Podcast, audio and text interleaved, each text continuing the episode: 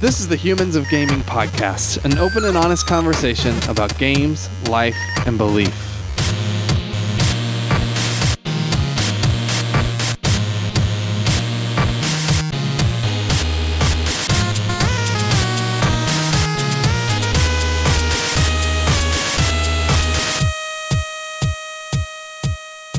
Hello and welcome to Humans of Gaming. I'm Drew Dixon. I'm the chief content nerd at Love Thy Nerd and uh, co-host of this here podcast. I'm joined with Chris Gwaltney. Hey, Chris. Hey, I'm the uh, chief executive nerd for Love Thy Nerd and the co part of the host of the podcast. It's why Drew has to call himself a co host, is because I'm here. Yeah, it's disappointing. Sorry, dude. I can't be like the host, the only host. But, Better luck uh, next podcast. how, how you how you been, man? Oh, good. I'm in. I'm in deep with uh, Stellaris. Have I told you Ooh, about yeah, you- Stellaris? Yeah, I saw you post about it. I don't even. Oh my gosh, know what it is, man. though. It is like, I mean, it's it's basically civilization in space. So like the game Civilization, you know. Mhm. Um, but it's in space, and so you like start out as this little fledgling star empire, and you just try to spread across the galaxy. But That's interesting because I've never heard you talk about those types of games. I don't like them. Oh, I mean, I tried Civilization years and years ago and never Mhm. really liked it. Um, but I think part of that was the theme, because like Yeah. anything space themed, I'm all Right. in. yeah, So yeah, it's it's got its hooks in me deep. that's cool. I may have to check it out.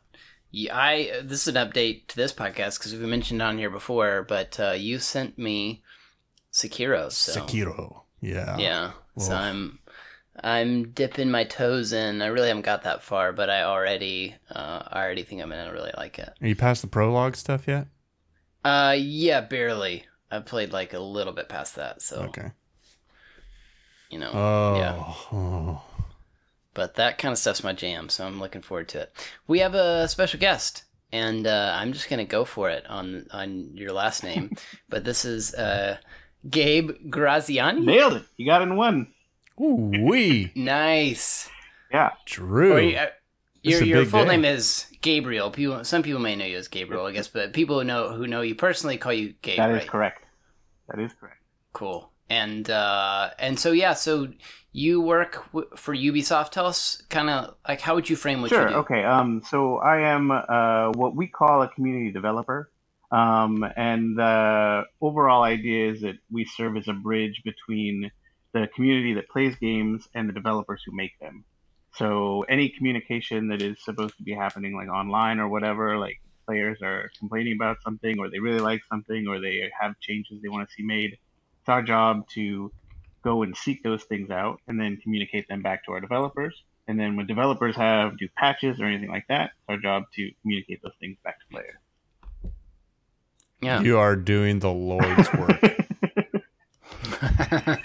Name one time a player has complained about it. well, I so for for six years I worked on Assassin's Creed, so there were uh, there were definitely moments when players were discontent. I guess. To- You're being nice. We had to That's that's why you have the yeah. job you have is because you're good at being nice.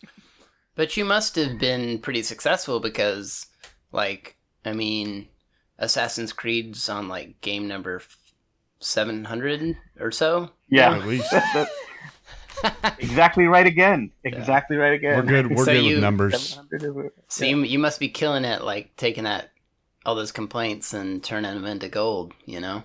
Well, I mean, I have to admit, like the Assassins team has evolved a ton over time, and they are incredibly like reactive to the things that players say. And I think, to be honest, Yeah. like it's it across the board, and especially with you know the live games that we have, like For Honor and Rainbow Six, like hmm they have had to get real, real good about implementing changes quickly. And I, I Mhm. feel like you can already see like how it's influencing the entire company. Like even Division Two now we have Mhm. Tom Clancy's Division Two. They're like, it, I mean, it's just for us, it's like a best practice because people people respond a lot more to having their concerns addressed like Totally. quickly and concisely. So Well, you see it. Yeah. I think you see it in, I mean, the Assassin's Creed franchise for sure. Like, look at the kind of reception that, you know, Origins and Odyssey, like these latest forays have gotten. Mhm. And you can see that the team is responding and, you know, uh, being flexible. yep, yep, that's what we that's what we strive for. It's interesting because it makes me think about like the state of I don't know the relationship between developers, publishers, and their audience. Because I mean, you think I, I think of like um, Mass Effect Three and that whole Yeah, kerfluffle and how like the the community basically demanded a new ending and they basically got it um and then like more recently just here in the last couple weeks you know that sonic trailer came out Couple It's, uh, days. not Yeah. exactly That was like yesterday. yeah uh well i'm not sure when this will come out but uh Oh, yeah, yeah. Yeah yeah but like I mean, it's not a video game but it is basically right? In the sense of how people responded. Um and i think last i heard they're gonna they're gonna change the Well, yeah, the director tweeted, right? Did you see that? yeah. I also thought it was funny because it reminded me of like a um oh gosh what's the name of the director that made like fantastic mr fox and um Wes oh, Anderson. Uh, Wes yeah, yeah. Anderson. Wes So to me, the the visuals of the Sonic film looked kind of like that. It's like, oh, it's totally fine for Wes Anderson to do it, but you better not make my Sonic movie like that. I but I would love to see a Wes Anderson. I, dude, Sonic I would pay That'd be incredible. millions of dollars for a Wes Anderson Sonic movie. yeah. Well, I wonder what if they had hi- maybe it would have been okay if they had hired Wes Anderson to do it. Then everyone might have been like, oh, this is going to be great. Yeah. But They could have done the But exact same trailer and then just a film by Wes Anderson, and people have been like, you know what? Okay, Yeah. all right, yeah, I'm into it. yeah. Yep, That's yep. uh so I, Gabe, I'm willing to bet you're gonna have some thoughts on this. I hope so, or I'm not a very good co-host. Um, like I I- thinking about this Sonic thing, and maybe even in the context of like Assassin's Creed stuff or what work you've done with Ubisoft, like it it's dan- it's a dangerous uh precedent Mhm. too, in some ways. Like, hey, enough people complained, and so now we'll change this thing Yeah. but maybe that change isn't really what's needed you know No, that's like i don't yeah. know where you draw the line or Well, Uh, that's yeah that's just it. We have so many discussions about that exact thing, right? And I think I, I've been watching some of the conversation around the Sonic changes, and I think the some of the points that resonate the most with me are now everyone is going to have to crunch that much harder to completely redesign this movie, yeah yeah. and that's like a decision that's just made by the director like overnight based on you know people Mhm. ranting and raving about stuff. Which I mean, I'm Based on Twitter and Reddit. yeah, yeah. like in, in in like a 48 hour period or less. And so like I think it's that's a primary function of like at least our job is when we look at like signal to noise um, is to figure out like Mhm. what because a lot of times people will ask for things they don't really want or yeah like Yeah. Align themselves with a behavior that we just don't see them actually perform right? Like because the way that we have our game set up is we always want to make sure that we're uh, providing players with the kinds of things they want to do right? So we try to keep an eye on you know how much activities are engaged with. We don't keep any personal data or anything like that. Like there's all kinds of laws about that. We don't do that. But we do try to make sure that we know what people are interacting with how how effectively we're creating those things and stuff like that sentiment and that sort of thing. Yeah. um, so we put a lot of effort into trying to figure out like okay so they're saying they want this. Is is like when we implement something similar does that bear out? Is are people like attracted to that? Right. are they actually engaging with this? Like there's tons of that stuff. So to see it turn around so quickly is like oh that's are we we're doing it like this now? I don't know. Right. If we can Yeah. That's hard because you know humans do this thing where they say one thing and do another it kind of sounds like what you're saying is you guys are trying to bridge that like okay you're Mhm. saying this thing but like what's the data actually show like what do your activities actually show or You know, like you're trying to bridge those two things and reconcile them. Well, and part of it too is that you want to hear the feedback in terms of what it is that people want changed, and then especially in our role as community developers, like we're not like actually programming anything or designing anything ourselves, so we need to take that Mhm. feedback to our developers and let them do their job, right? Which is to answer that, to respond to that feedback with their idea of what's going to be fun. Like we have to respect their expertise in that area. We can't just say like, "Oh, well, they Mhm. want this feature, so you have to implement it exactly this way." We, Right, That, that yeah. doesn't work. That makes them really angry, actually. Well, I was thinking about that Yeah. in the context of the Sonic thing because it, there's so many logistical things that the layperson like me, I don't have a clue Yeah. about. You know, I can sit here and gripe and say, "Oh, his eyes look stupid," or you know, he's too tall or whatever. But I mean, it looks like it, it's a dude in a suit or like Yeah. a kid in a suit that they're doing CGI over top of. Honestly, it looks like an emo kid in skinny jeans. Um, you know but and so Yeah. i and i don't i don't know what it costs like i'm assuming rendering something full on cgi is more expensive than putting an emo kid in skinny jeans that are green like so there's all these elements and all these factors and variables that you know the layperson has no idea but we can just still sit here and gripe all the yeah, hundred percent. That's it's it's kind of scary to be honest. Like, I mean, because we have had our instances where you know on Assassin's Creed Revelations we had our multiplayer was not meeting the expectations of our players, and they wanted to have like uh they're on our forums talking about having a, a boycott where they would just not play for a long time. And it's funny because we're like at a Yeah. point where we're like, well, we want to respond to their to their feedback and implement the changes that you know will satisfy them. But at the same time, it's like, well, we can't, we almost can't do it now because we can't make it like, well, the next time you're upset, just threaten to boycott, and we'll go ahead and do whatever you want to do. right totally yeah that's the precedent right? hmm Yeah, it's tough because I also think about like innovation and like, um, you know, making games that are really like take Mm. risks and things because I think, um, like I think of a game like Far Cry Two that oh here we go. when it yeah it's one, it's one of my favorite games ever. But like when it came out i think there were a lot of people that were frustrated with it. There were a lot of people that loved it but there were a lot of people that were frustrated with how punishing the game was at times like and the way the checkpoints worked and things. And like um like the fact that you're gun jammed you have malaria and all the the, the game Yeah. is very oppressive and i think that's what makes it like to me makes it super special like that game um, like we wouldn't have Breath of the Wild, I think, if we didn't have Far Cry Wow. Two, probably.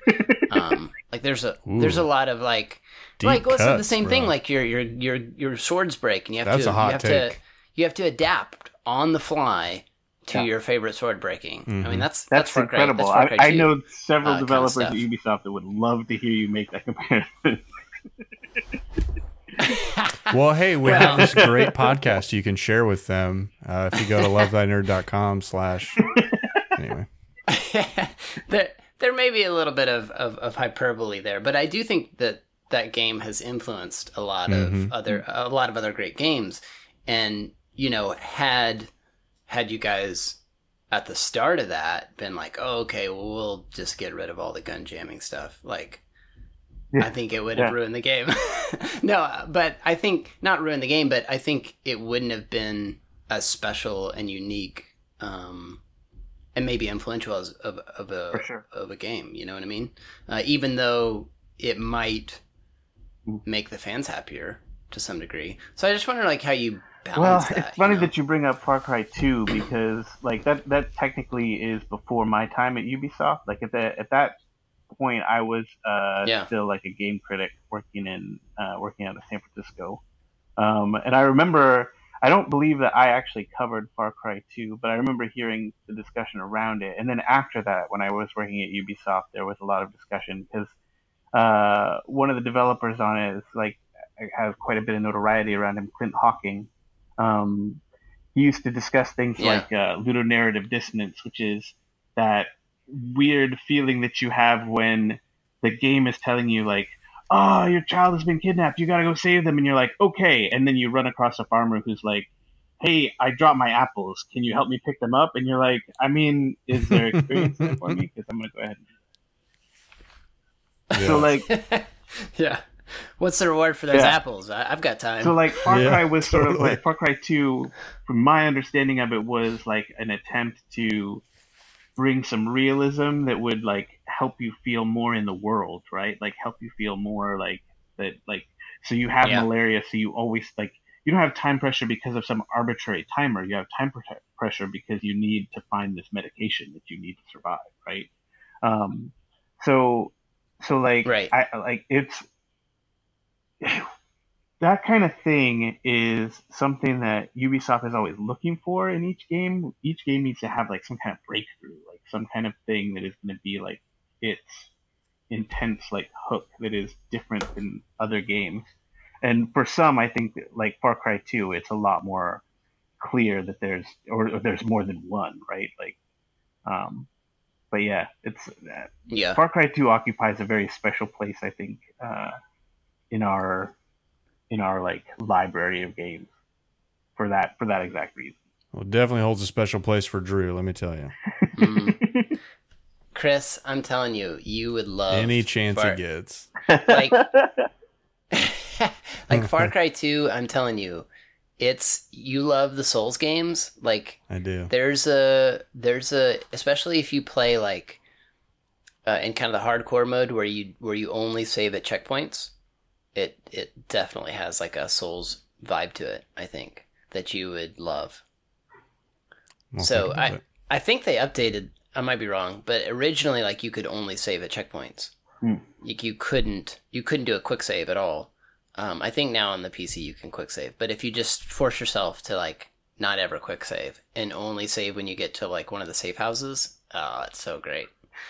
Um, because it gives you that same feeling like in Dark Souls where you're Yeah, like, right. oh, I've got to get to the next bonfire, yeah. and you've you're carrying so many souls and like you know Yeah. same kind of similar kind of idea. Anyway, serious stakes, right? Like it, it makes that yeah, really important Yeah. to get get to that checkpoint.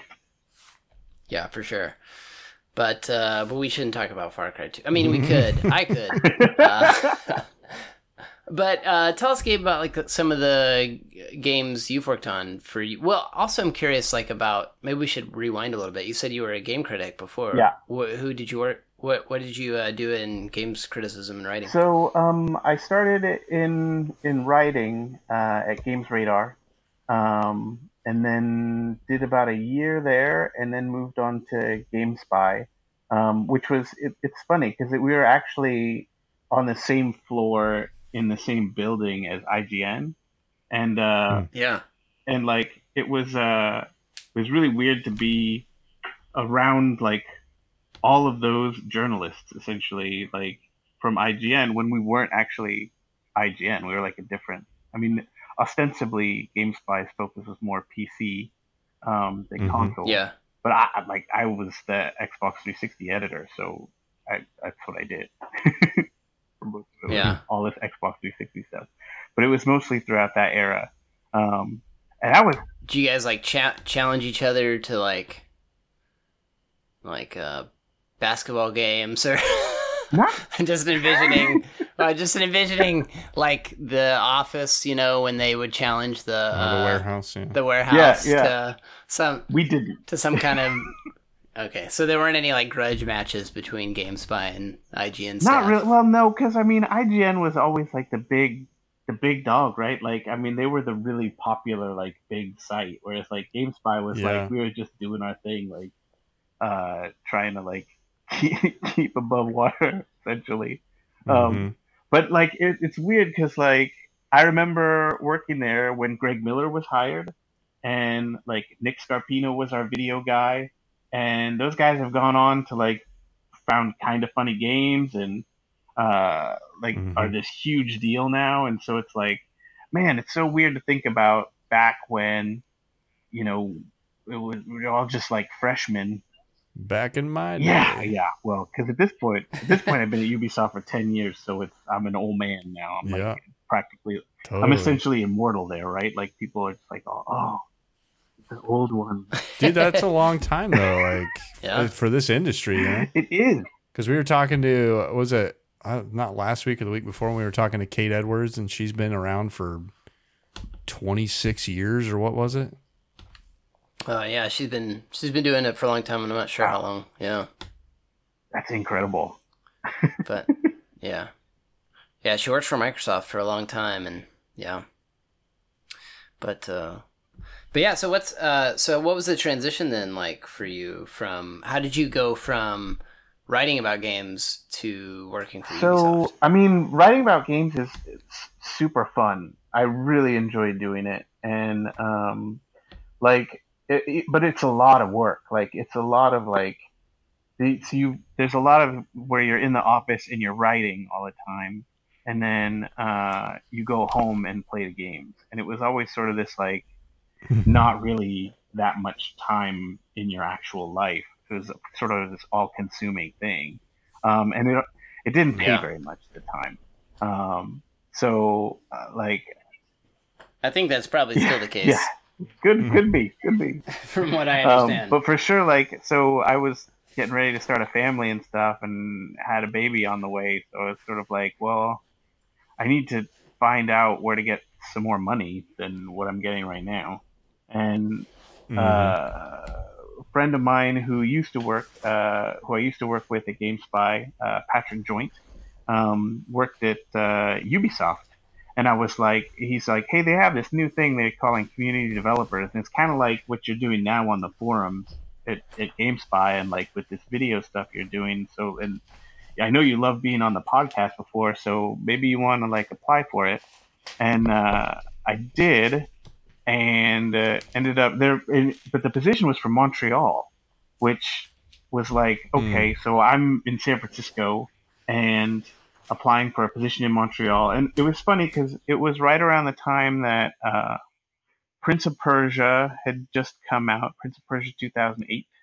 Um, which I really, really liked. That was a cel shaded one where they had Elika Mhm. like as a as the prince's like partner in crime. yeah, was that the one with the the time rewind Don't- mechanic? I'm trying to remember because I don't That was Yeah. the first one, right? That was the Yeah, Yeah, PS2 that's Sands Sands of of, one, I Time had think. Sands that of. Time. Yeah, Um, Sands of Time. but yeah, Prince Prince of Persia 2008 was like a reboot of the franchise. So yeah, it was a little Okay, bit yeah, different. yeah. I think like yeah, I think Elika could she would rescue you if you fell rather than it being like a time rewind kind of thing. Um, but I love that Yeah. game. I loved Rainbow Six at that time, Vegas, um, and Vegas Two, um, and so I knew that those are uh, Ubisoft Montreal games. They also did Splinter Cell and stuff like that. So I'm just like, I mean, if I had to choose what comp- what game publisher I'd want to work for, I think it would be Ubisoft. I think the studio would be Montreal. So I was like, I'm, I'm gonna go for it. And Yeah. This is reminding me of how many Ubisoft games I've loved because I No love the original Sp- Splinter Cell trilogy. Yeah. Those Dude, were. Splinter Cell, man? no, no comment. I, I have nothing to say. Um, but yeah, so like I was I was super into it. I did like oh gosh, I don't know, like six or seven interviews. Some were phone interviews, some were in San Francisco. Um, but the question they kept asking me was like, Wow. okay, so you know that Montreal is really cold, right? I'm like, look, I'm a California Bay Area native. I, I like no, I have no idea how cold it is. Like I can't even fathom yeah, totally. Um, but you know, I I enjoy going snowboarding. Is that like something similar? Like I will drive five hours to get to the snow. yeah. You're at least like Northern California, so Well, there's mountain stuff, you know? Because I'm in like Southern California, so Yeah. we have no concept of. It's always or it- cold or but see, the thing too, though, is that in Southern California, like it's a dry heat, right? Like it's like a desert heat almost, right? And that and that's the thing that like Mhm. really struck me the most is after I moved. Okay, so yeah, cold is cold, but I don't really mind it so much. You can bundle up. I can survive in the cold. Um, but then in the summers in Montreal and in the East Coast in general, I discovered it gets humid. Oh, Humidity. you step out into Yeah. this soup and it's just like, oh, I did not sign up for this. I did not. But the cold, you warned me about the cold. You didn't warn me about this weird, like, ugh. Yeah. sticky. It doesn't matter It how many not- showers you you, get out of take. the shower and you're instantly just like, yeah. uh, why did I get out? it's funny because like I live in Nashville, Tennessee, and people say that about Nashville, um, but there's places that are way worse than that, so I don't Yeah. feel that way about here. But uh, but I think if you came here, I you would might, feel that I way might. about it for sure. But the But yeah. springs, the springs are amazing in Montreal. incredible, incredible.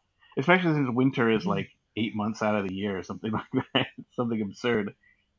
When it's spring, Oh man, like how So- cold does it get there in the winter? I'll give you a perfect What- how example. cold All right, so it's it's in Canada where they use the Celsius system as opposed to Fahrenheit, which was another adjustment for me. Um, but you'll be Right. interested to know that negative 40 degrees, which is about as cold as it gets uh, in Montreal in Celsius, negative 40 degrees in Celsius is where it meets the Fahrenheit scale. So negative 40 degrees Fahrenheit and negative 40 degrees Celsius are the same temperature.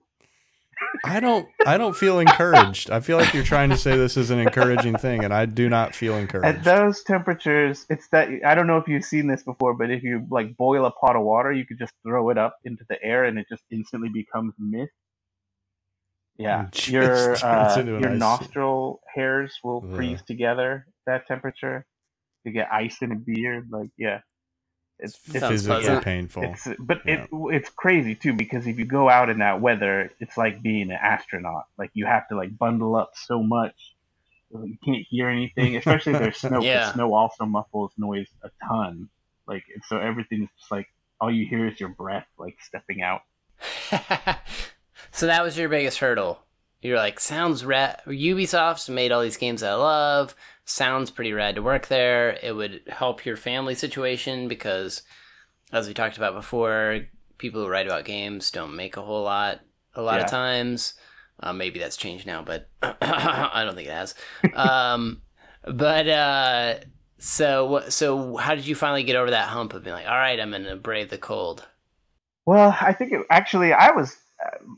It was mostly just like whether you know my partner and I would actually be able to go through with it and move across the country. That was the biggest thing. That, but her her family um, is is from New York State, which is just it's like actually right next to uh, Quebec. Mhm. Uh, so her family was quite close to us and within driving distance. So it's sort of like Yeah.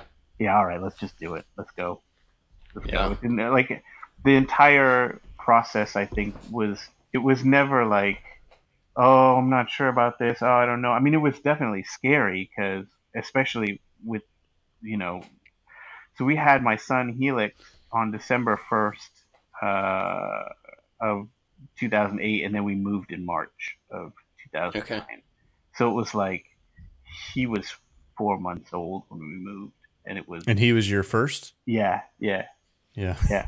So it was Let's just, just like throw all these major life changes in a short window of time. it was yeah, That's adventure. yeah, yeah. There was uh, there was at least one instance where I was trying to drive into work and I could not, for the life of me, find parking, and uh, Helix and my partner were traveling uh, to visit her parents for a while, and like. I, I was just driving around for like an hour looking for parking and finally just pulled over to the side of the road and texted like the the guy that I was working with and just like I just I just collapsed into tears. I was Oh. just like Oh this is awful. I moved my family across the country for this. Yeah. Like and we're in a completely different country. This is, I'm I, I don't know if this job is working out. Like here I am, like not able to even find parking. It's just like Oh no. it Oh, was it was for Yeah. sure there were those moments where it was just like, what have I done? Been there. Yeah. Been there, done that. especially as like a new dad it was like i'm i have a responsibility for my family to like do Yeah. everything i can for them right and like oh it just felt like Mhm. felt like i was failing at that and that was super hard but ultimately 10 years later i think it's going better You did it. it's better. Yeah. I only have one breakdown a week now instead of every day. exactly Oh, that's good. So, so you started working at UB at I always say Ubisoft, but I feel like a lot of other people say Ubisoft. I Yeah, just I can't break the habit. there's been whole like What do you- campaigns about it. Which one? oh, really? Yeah. So it's Ubisoft. We should boycott. Let's boycott on the forums about it. No, it's either one. That's the thing. Is it, it, just, Okay. it depends where you're from. Because if you're from like France, for example, uh, it's the it stands for ubiquitous software. Um, so in Yeah. English we say ubiquitous, but in French you say ubiquitous. So it's in France it can be Ubisoft, but in the United States it's Ubisoft with the Y. Yeah.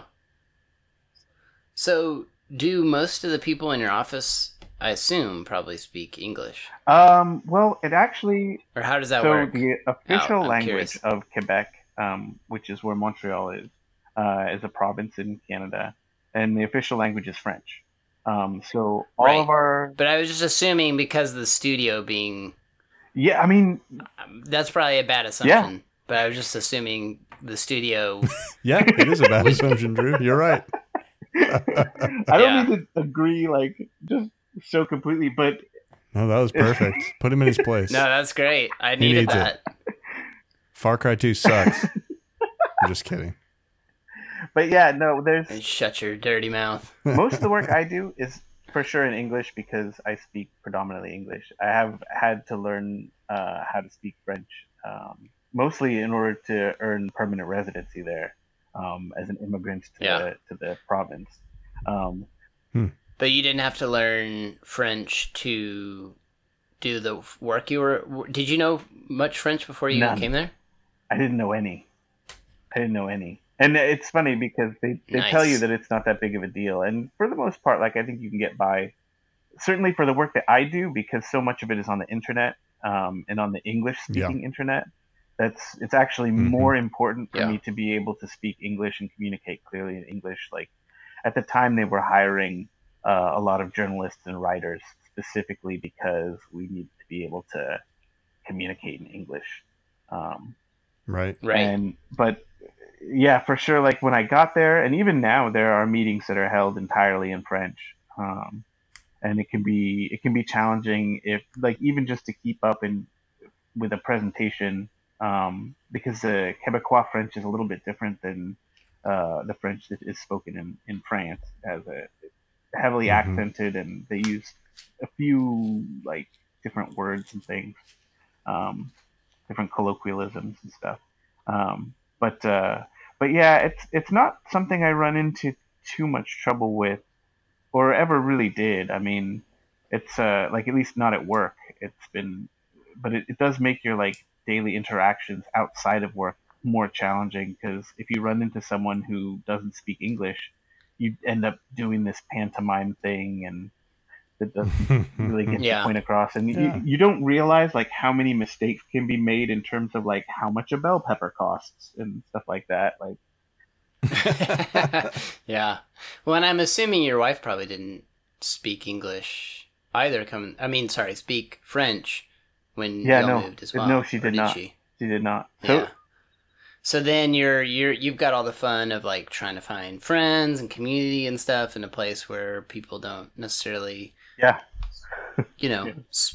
you don't share the same first it's language. true it's true I'm sure that can be there challenging although too. i will say that there were quite a few like uh, expats as they call them so we have a bunch of people from the united kingdom who come over because there's a lot of development going on uh, in england and uh, all over the united kingdom um, so there's like and they like there was an effort to make people feel connected and um, you know at home to a degree and there's also like there's Yeah. also a fairly large English population, particularly in Montreal. Like in general in Quebec, I think there's not uh, like it's, once you get outside of the city, it starts to become more prevalent that it's all 100% French, and people are now also not able to speak English, like they don't know English. Um, whereas in in the city, Mhm. it's like a lot more bilingual, and you you don't run into too many like Sure. blockages like that. Right. Yeah. Yeah. So, uh, tell us like some of the games that you've worked on at at Ubisoft in your in your in your decade of employment there. Like, what what what are some things you're proud of that you've worked on? Wow. Okay. So I, I think like I spent a couple of years where they wanted me to kind of be a licensed guy. So I worked on uh, Shaun White snowboarding and James Cameron's Avatar the game uh, in the like first year of my Mhm. career, and then I switched over to Prince of Persia: The Forgotten Sands, which was like post uh, reboot and like the major trilogy for Sands of Time and Warrior Mhm. Within, and uh, that, that most people remember. Um, so it was like a smaller entry in the series that like this brought back the time rewind mechanic and stuff like that. It was fun. Um, but after that, I was assigned to uh, Assassin's Creed, starting with Brotherhood, um, and worked on Assassin's Creed until uh, we wrapped up Syndicate. Um, and then we had a year off where uh, we released the movie. Um, and during that year, I left uh, that team just before just before they announced Origins, I think, um, uh, to work on uh, Rainbow Six for a little Mhm. while, Rainbow Six Siege. Um, and then, so I was there for, I was on Rainbow Six Siege for uh, Operation Health. And I forget actually which season, think it was year two, season, I want to say season two. I'm not sure. I'm honestly not sure. Now I'm terrible. but I can't I can't remember which one Yeah. it was. But like to be honest, like the Rainbow Six development was like non-stop, always like going oh yeah, in a way that was drastically different from Assassins. Mhm. Whereas like Assassins was wild because it, they were doing annual releases, um, and it started with Brotherhood, and it was kind of it, there was so much concern over whether people would respond to Brotherhood because it came right after Assassin's Creed 2, which was the highest scoring Assassin's Creed, like blew Assassin's Creed 1 out of the water in terms of like the response it Mhm. got. yeah. And so everyone was worried about Brotherhood. They're like, they're going to do another game with Ezio. It's like Assassin's Creed 2.5 was what we kept hearing, and like going from E3 into like the launch season in the in the fall was just like, oh, everyone was so worried and stuff. But man, that team just knocked it out of the park Yeah. and it was it was wild because like the game came out and people loved it and it was like there's no question that Ezio was like a great assassin and The that freaking they had man. wonders with Rome and yeah so I liked it. was- It was, a great game. I remember playing a lot of Assassin's Creed Brotherhood. Yeah it was I mean it, in a lot of ways like in the same way that Assassin's Creed 2 was kind of like a bunch of things like all the things that they had wanted Assassin's Creed 1 to be but like maybe it ran out of time or like you know Right. like can only do so Mhm. much and especially during that era where you you don't get to do as much post launch uh, updating as you do now Right, like totally. now it's expected right Yeah. that you have like you know season pass or like a roadmap all these different things Mhm. all these different names that we have for like the live uh, side of uh, of the, the the sequence sort sort of um, but yeah so and then we followed that up the next year with revelations and it was like i really did feel like a rocket ride um, because the games were just becoming so so popular Mhm. and the scale at which like it was kind of wild because at that point like nobody was working at that scale right like especially for Right. community like we had like one of the biggest communities like facebook launched their like corporate pages with assassin's creed as one of the first ones and we had to like map out all the milestones of the series and stuff it was just a wild wild time and like i like it's funny because like recently we'd have to ask like the they did the 10th anniversary and the community team was like hey do you have any like photos from back in the day of like when it's like no because one like i if i was taking photos i was taking photos of like the, the community and like cosplayers Mhm. and stuff like that Yeah. like or the booth or whatever but then also like it was with the camera like we didn't have cameras in our phones back then That's funny. like it, it's this we're talking about the olden days Yeah, it's the Stone Age, dude. but yeah so and then after assassin's rainbow i worked on a bunch of our vr stuff so eagle flight and uh, uh, uh, star trek Bridge Crew. Um, oh, cool. Yeah, it was that stuff was really fun because I mean, man, VR is really cutting edge, and Yeah. to be honest, like it, it was fun to do just because of all the testing and stuff that we had to do for like you know researching like everybody else's VR games, and we have the VR lab in the studio, and you just go in on the weekends and get real sick. Did it make you sick, VR? Sometimes I, I mean, I got pretty good VR legs, and like a lot of the Ubi games, they put a lot of uh, uh, sort of features to try and prevent that sort of thing. Yeah, Um, that's nice. but yeah, I mean, and and it's all a learning process too, because like the things that make you sick are pretty common to like every person. So like a roller coaster simulator, if you look to the side to your side, it's almost guaranteed to make you super sick Great. because that's just it, it's whenever you create a disagreement between your inner ear and what your eye is telling your brain. Like your brain Oh, is like, yeah. oh, we've been drugged, we've been drugged. Time to throw up. Sound the alarm. yeah, totally. yeah, yeah. That's funny. Well, uh, we do like to to go a little bit personal in this podcast, and you know, ask people what they're about and where where they grew up and that kind of thing. So, where did you grow up, and what was your upbringing like? So like I grew up in Northern California, about an hour north of uh, San Francisco, um, in a in a, uh like in the wine country. Um, Okay. and that was uh, like to be honest it's weird because i feel like a lot of people grow up and they're like ah man my home is like the best place uh, Mm. in the Yeah. world but I, I like i've been to a lot of different places and i still feel like that that area is it's just magical like redwoods and vineyards and like I mean, it's pretty hard to argue that that is a magical place. Like it's always 70 degrees i mean Yeah. it's amazing Yeah, um, I have been watching this uh, series on Netflix called Murder Mountain. Have you heard of this? No. It's about Humboldt County, which I think Yeah, yeah, it's, It's a little bit north of where I was, but yeah, I know. it. Okay, yeah. So that place is not magical, No, according to I mean, that if the thing is called Murder Mountain, yeah.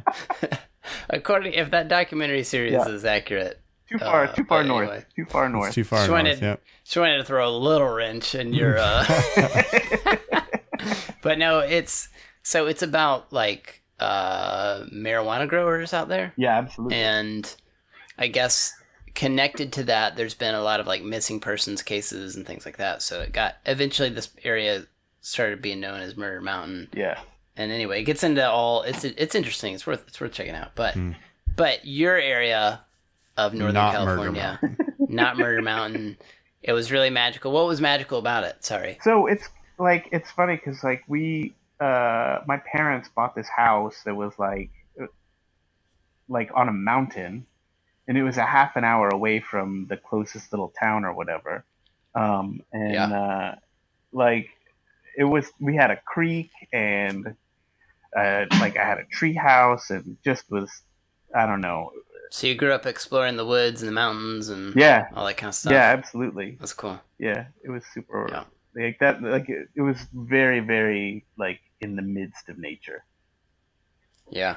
What did your parents do growing up? Uh, so my dad was an administrator of a state hospital, um, and uh, like my mom uh, was a homemaker for much of my childhood.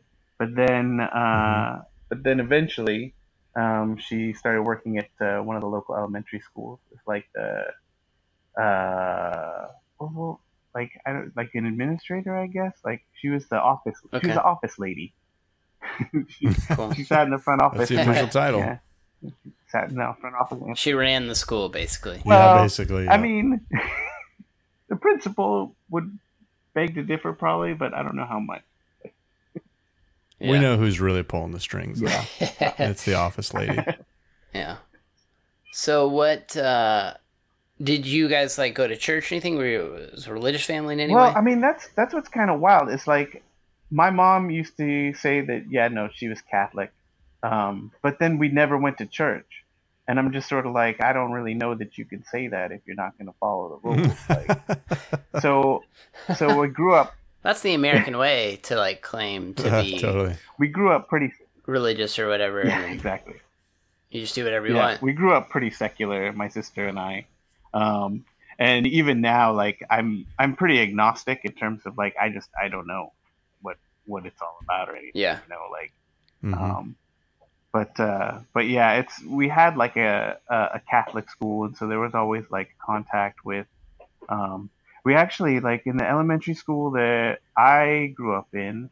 Um, there were a couple of kids who were Jehovah's Witnesses, and there was one girl who lived next door to me, and I'll never forget. Like I, I must have been like five or six because we were in kindergarten, and we were walking down the driveway that we that was extremely long because we were like out in the country.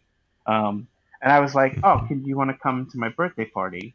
And she was like, "No, I can't." And I was like, "Oh, that's a bummer. Why can't you come to my birthday party?" She's like, "Because uh, we aren't allowed to participate in celebrations like that. Uh, that's when the devil comes out and takes you to hell." I'm just like, "Well, I wow. Whoa, okay." that escalated I, quick. but I was just like, what I I've had five birthdays, and that hasn't happened once. Like we eat cake and stuff. Like it's it's really fun. I have never seen the devil at one of them. Yeah. It was a, So it didn't Oh, have- man.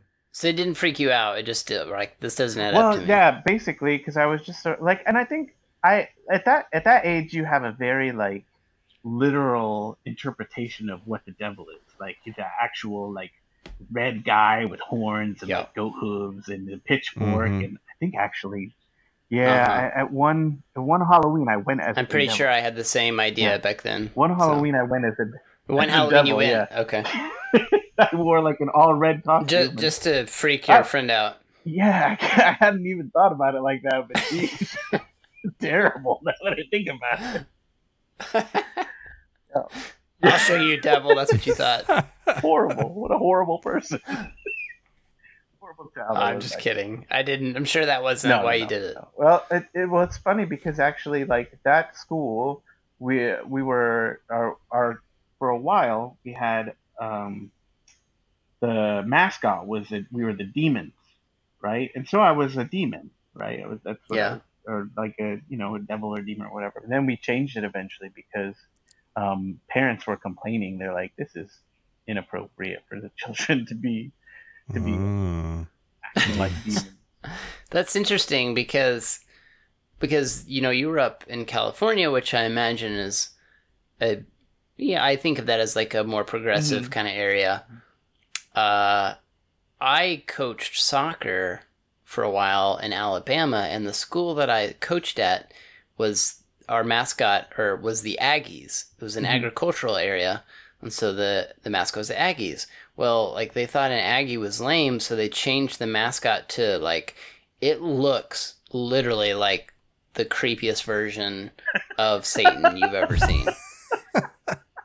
Like it's supposed to be this red Yeah. devil or whatever, but it looks like like the dude from Pan's like full on like creepy pointy Yeah. goatee and like and horns like horns not just like curly horns but like horns that are coming out of Whoa. the guy's skull. Whoa! it's creepy. Yeah. yeah. Alabama's got no chill. yeah and it and it's funny because it's like a pretty conservative area and like r- like religiously too. So a lot of like evangelicals there and stuff but nobody nobody was ever was like oh yeah that's fine. They voted for it. And everybody's like yeah that's cool Good for them. Nobody batted Yeah. an eye about it. Yep. Apparently, the progressive like, and I, they, they were it, like, make no mistake, it was a bunch of hippies. Like at this elementary school, all the parents were like a bunch of hippies. But apparently, there were some of them Yeah. who were like, "Yeah, no, this isn't this too much, too far." That's where they draw the line. we draw the line. Draw the line at demons. Yeah. That's interesting. So, so you kind of grew up. You went to Catholic school and stuff, but you never really like. It just was never. Oh no, I didn't go to family, is what it Catholic school. like. I went to public school. Um, Oh, for, okay. For my entire like elementary and then junior and high. school. Well, there were Okay, there were there was a. Catholic school like there were Catholic schools in the area. Yeah. Oh, in your area. Oh, gotcha, gotcha. Okay, yeah. So it's never like something you really gave much thought to. Well, Is I that how mean, you'd put it I, growing I up, wouldn't or- say I didn't give it much thought. I just, you know, it, it didn't seem like a thing that was in my life necessarily, right? Like I, didn't- I didn't, Sure. uh, Yeah. I didn't engage with it very much, and like already was sort of kind of like, uh, Mhm. well, I want to keep going to birthday parties, so I'm not going to do. that's that's fair. yep. So as a kid, I feel like that's really fair. Yeah. And then as Because I- if I was told like, "Hey, you can't keep, you can't go to birthday parties anymore," as a kid, I'd been like, "I need, I'm, You Gotta rethink find this something- whole Jesus Yeah. thing. yeah, yeah. but yeah, it's, as I as I got older, I feel like I, you know, I I definitely acknowledge the fact that there's a lot of value in the narratives that you find in both the Old and the New Testament. Like Mhm. then, but I think to me is a, I I was more interested in incorporating like more different types of narratives, like um, and and not like focusing specifically on the Bible, but like just like even just like fables and stuff to like uh-huh. kind of like take take the wisdom that I could where I could get it. yeah, gotcha. So, uh, so where do you? You said you see yourself as like agnostic, essentially now. Like you don't. I guess you just feel like there's a lot you don't know. Yeah. uh, and so it's hard to like land on something. Do you feel like there's like a like a a value system or or um, some core beliefs that you have that kind of motivate how you live and what you do? Do you have a sense of that? I'm Yeah, curious. wow, that is a very deep question. Um, Don't screw this one up. Right? Don't screw this one up. yeah.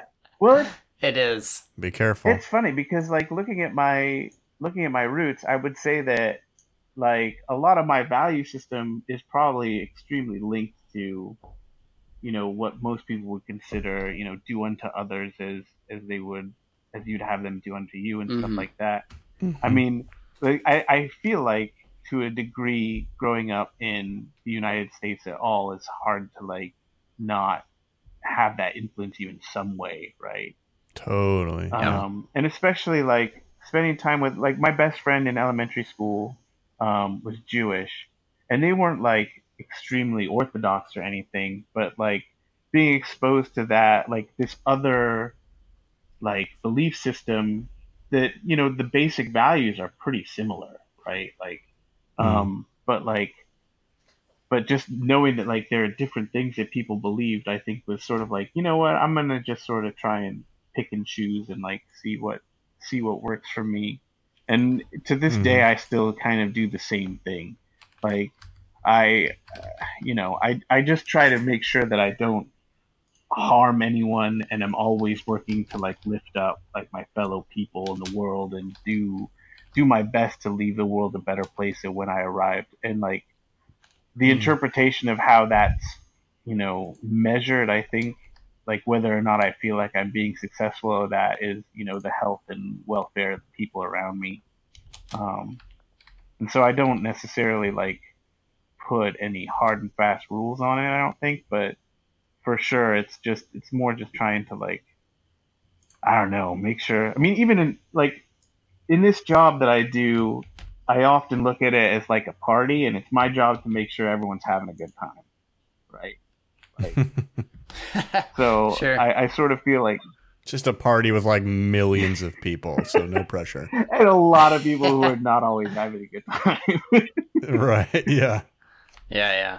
No pressure. but yeah, when it when you succeed though, and like people are like really ecstatic about you know an announcement or a feature or like a- anytime we get to do like a workshop where we bring fans into the studio and get them to interact with like developers directly, like that is such a tremendously Mhm. positive thing. I think like because Yeah. I think any artist, um, if their art inspires other people to create art, that that's like, it, it, you know, it's a massive win for them. It's like a huge like feeling of just like joy that you get from that.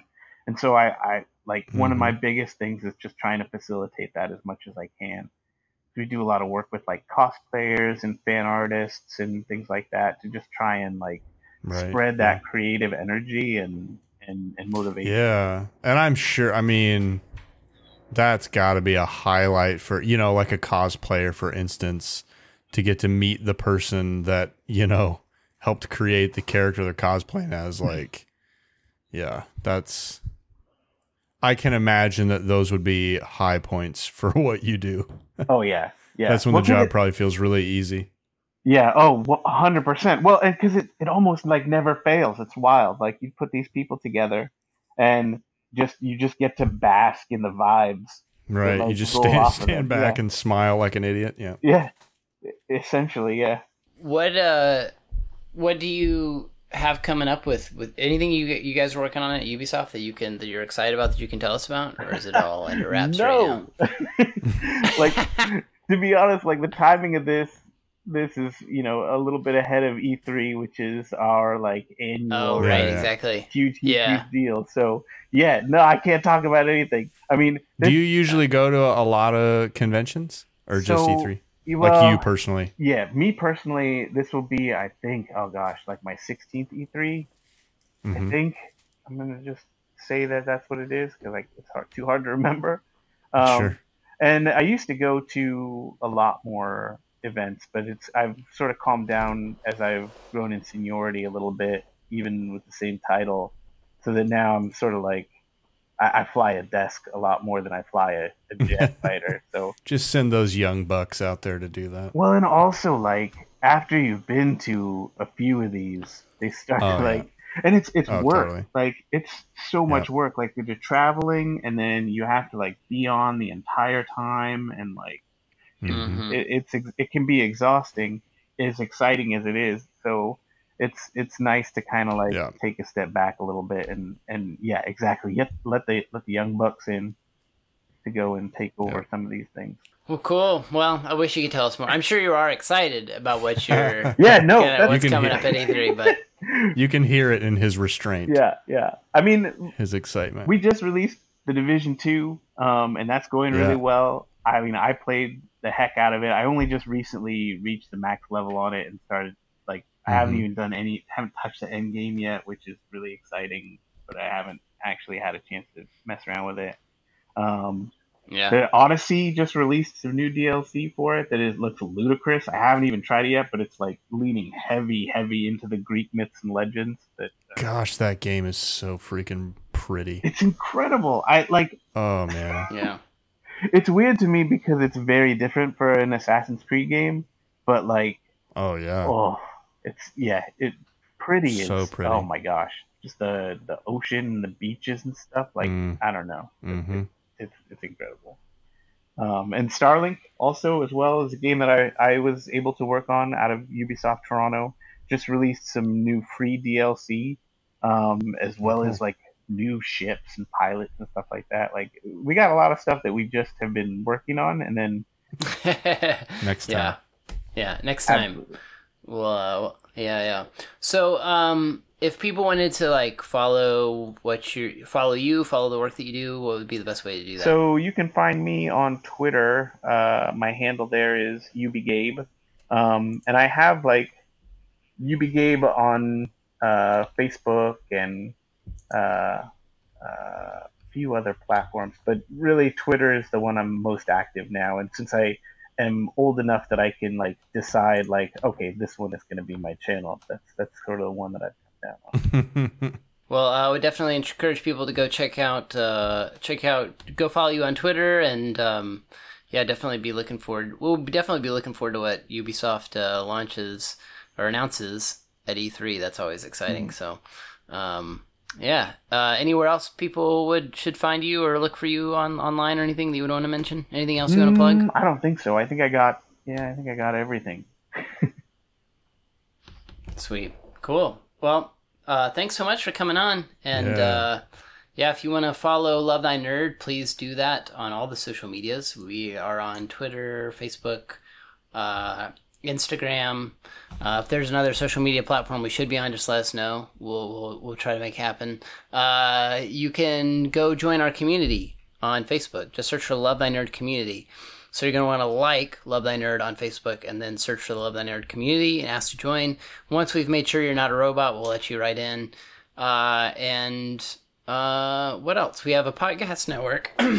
this is one of three podcasts. We have the Pull List, which is a comic book podcast, and we have Free Play, which gets into all areas of nerd culture and is just a blast to listen to. Uh, we have uh, two live shows Beard Bros, which they mostly review board games every Friday. And then uh, we also have Co-optional, where we get to Matt and his wife, one of our uh, founders of Love Nerd, uh, will play a game, play a board game together, and then they'll give away a copy of that board game, which is pretty cool. So definitely go check those out. Um, I think that's basically it for us. Go rate and review our podcast. And also, uh, I'd just like to give a reminder. I've been forgetting to do this, and I really need to remember. Um, we can't do this podcast. We can't have awesome people like Gabe on this podcast. We can't uh, do the awesome content that we produce every week at lovethynerd.com, all the great articles and insight that we publish there uh, without your help. So if you think what we do is, is rad, would you consider um, supporting us monthly? Just go to lovethynerd.com slash partner and you can, uh, yeah, you can help us out. so, And even if you think what we do is lame, just play like a hilarious practical joke on us and give us money anyway. yeah, that'd be good. Yeah. Yeah. That'll show us. Yeah, yeah, that's right.